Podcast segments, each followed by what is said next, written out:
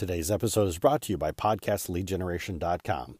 Learn how podcasting can help your business today. Hey everyone, Cliff here. So today we're going to continue uh, our series into uh, building that movement. You know, finding those 1,000 uh, raving fans. And today we're going to be talking about culture and not employee culture. Be back after the intro. Ready to take your business to the next level? Do you want to get your message out so that you can help even more people? Well, then, world changer, welcome home. My name is Cliff Duvernois, and I'm using podcasting to build a seven figure empire. And this podcast will document my journey. Along the way, I'll interview the best and brightest marketing minds to get their advice and strategies, which I will test. And I'll report back to you on what is working. Welcome to the Wake Up World Changer podcast. Hey there, World Changers. Cliff here. Uh, Today you're joining me in uh, Studio M, Studio Mobile. Uh, I'm out for a walk. For those of you uh, that don't know, I am from Michigan and we are now into almost the end of September, going in October.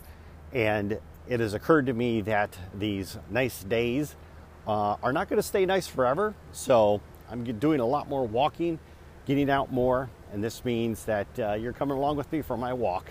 Uh, the view is absolutely gorgeous. Things are still green, but they're going to start turning uh, beautiful colors here before too long. So, uh, anyways, what I want to do is I, I, we're going to continue our conversation about uh, you know the, the growing your business with regards to you know creating a movement, finding those you know 1,000 raving fans. In the last episode, uh, episode 137, we talked about uh, the need for a charismatic leader, which is you by the way, if you're listening to this, podcasting being a great platform for you to get your uh, manifesto out there. Speaking of manifesto, uh, we're going to be talking about culture. And I'm not talking about your internal company culture, even though that could be a whole episode in and of itself.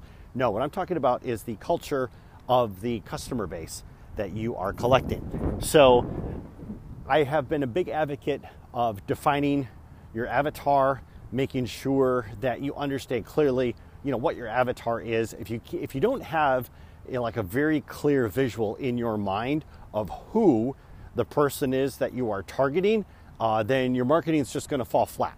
You, you just won't know who it is that you're really talking to. And so by having that clear image in your head then uh, you know you know exactly who it is. But the thing is when you create that avatar you know there's so many traits about it. You can visualize that person in your head you know but really that person's going to come in all different shapes and sizes right? So uh, an example of this and i know i talked about this before in a previous episode uh, is if you go into your facebook marketing and put in your perfect avatar uh, into their ads right of people who are interested in this and you know between this age range stuff da da da you're going to find uh, just using their platform alone that you could potentially, you know, have hundreds of thousands, if not millions of people as your avatar, right?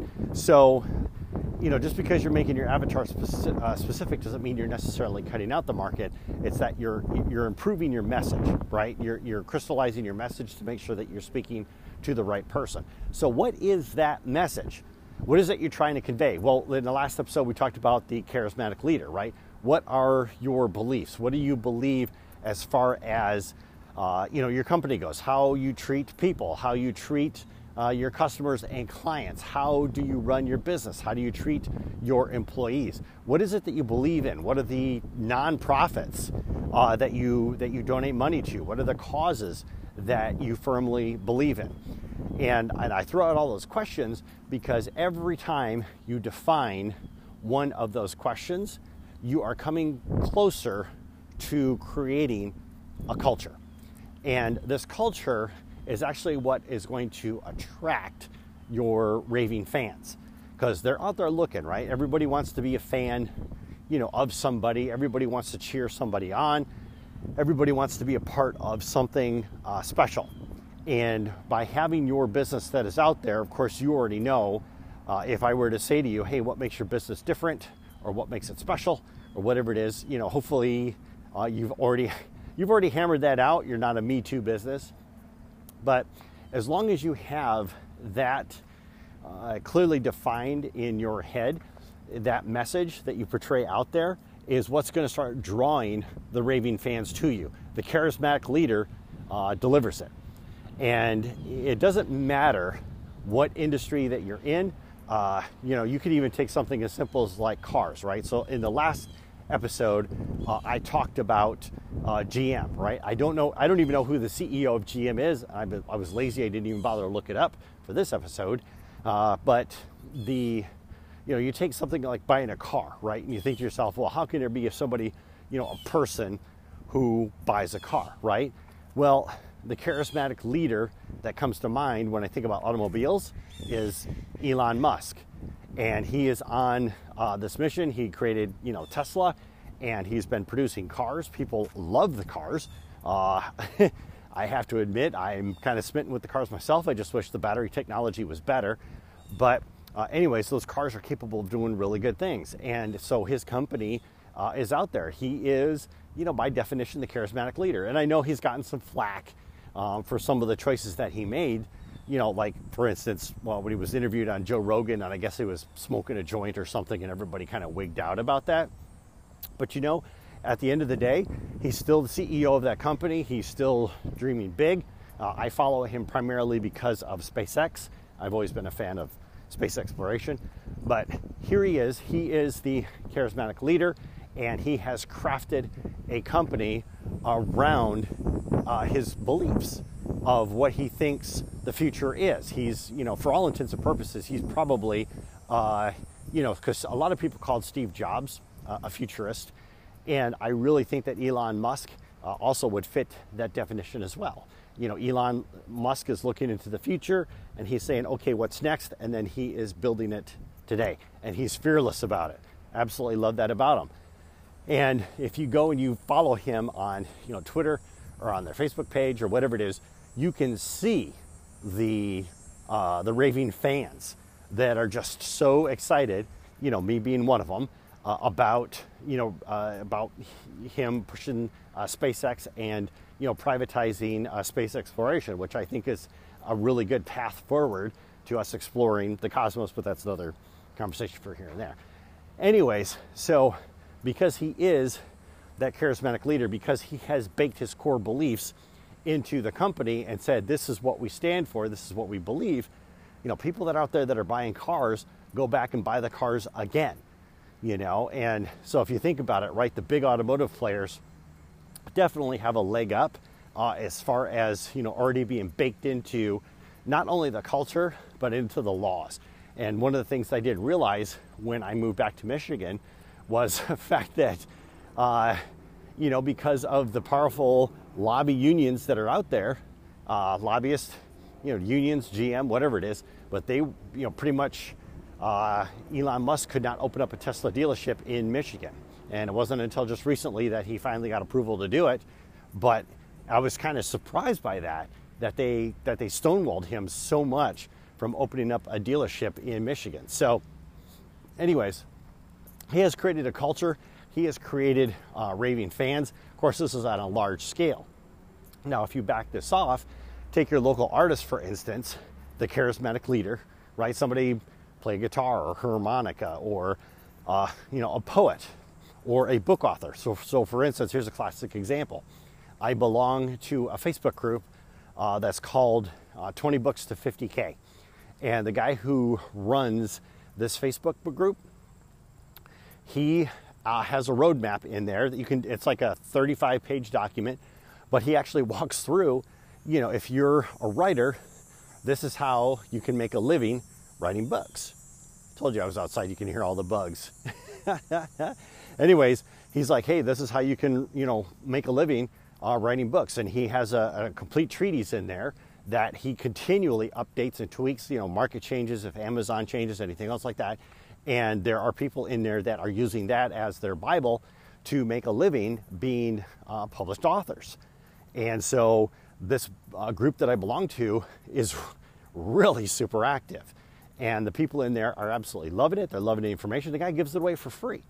You know, the, the only thing is, is, you know, you just can't spam the group.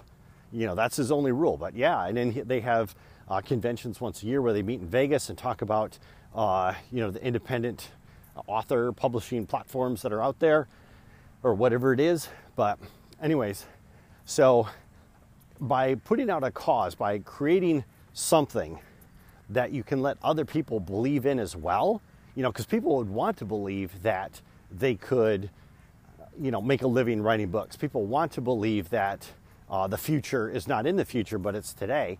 All it takes is that one person to to go out there and convey that message, and people hear that message, they listen in, and of course, you know, as usual, they vote with their wallets. So once you go out there and you start uh, sharing your beliefs and creating, you know, your your customer base around it, uh, you're going to be attracting. Now, that is to say, and I know I talked about this in the last episode, that isn't to say that, you know, if you go out there and say, uh, and this recently uh, started happening more and more uh, with one of the uh, one of the groups that I belong to, uh, but the leader has started expressing his faith in God. he's actually Mormon, and so he's actually put a couple posts out there where he's actually talked about God, and this has become more a part of his uh, profile online. And I know there's atheists out there who were his customers that probably hated that uh, more than anything, probably said, you know what, this guy's crazy. I'm out of here. We obviously don't believe in the same things, so I'm gone. And it's crazy because, you know, for him to run this software company that does all these amazing things, for people to walk away just because he says he believes in God just, just strikes me as a little funny. Uh, but, anyways, you know, there are going to be people that are going to be turned off by your message. And you know what? That is okay because the goal of all this is to find that culture and to attract the right customer, not any customer, but the right customer, the one who's going to continue to come back, the one who's going to continue to open their wallet to you. That's what you're looking for ultimately. So, anyways, creating that culture uh, is just as simple as putting your message out there. You know, what do you believe? You know, what is important to you? You know, like for instance, uh, family, right? There's nothing wrong with going out there and talking about your family. And I know a lot of people out there uh, believe in family, but the key difference is, is that I have met people in my life that, you know, family is everything. I have met other people that family is convenient. you know, and uh, I I hate to say that, but if I hadn't seen it with my own eyes, you know, I wouldn't believe it. So, you know, for me, in every transaction that I do, I always just make sure to say to myself, you know what, family always comes first. And because of that, you know, there's going to be some people that are like, you know, hey, why aren't you working on a Saturday? Or why aren't you working on a Sunday? Or, you know, if my mom's birthday, falls on a Wednesday and I take a half a day to take her out to lunch and to celebrate her birthday, and people get upset at me because, you know, I'm not working. Well, because family comes first. Family always come first. And uh, with the passing of my father, that message has never rung true, truer for me than it has over this past six months. So that's just the way that it is. You know, there isn't any anything that somebody could send an email to that uh, can't hurt for it to sit uh, over the weekend or the next day.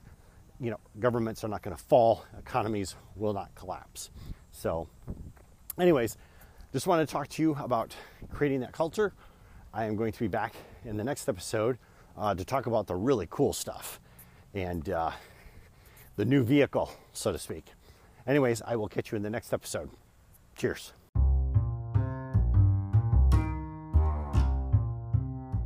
Hey everyone, before you go, if you're wondering how you can use podcasting for your business, then visit podcastleadgeneration.com and get the framework that showcases three ways to generate more leads for your business using podcasting. Once again, that's podcastleadgeneration.com. Make it a great day.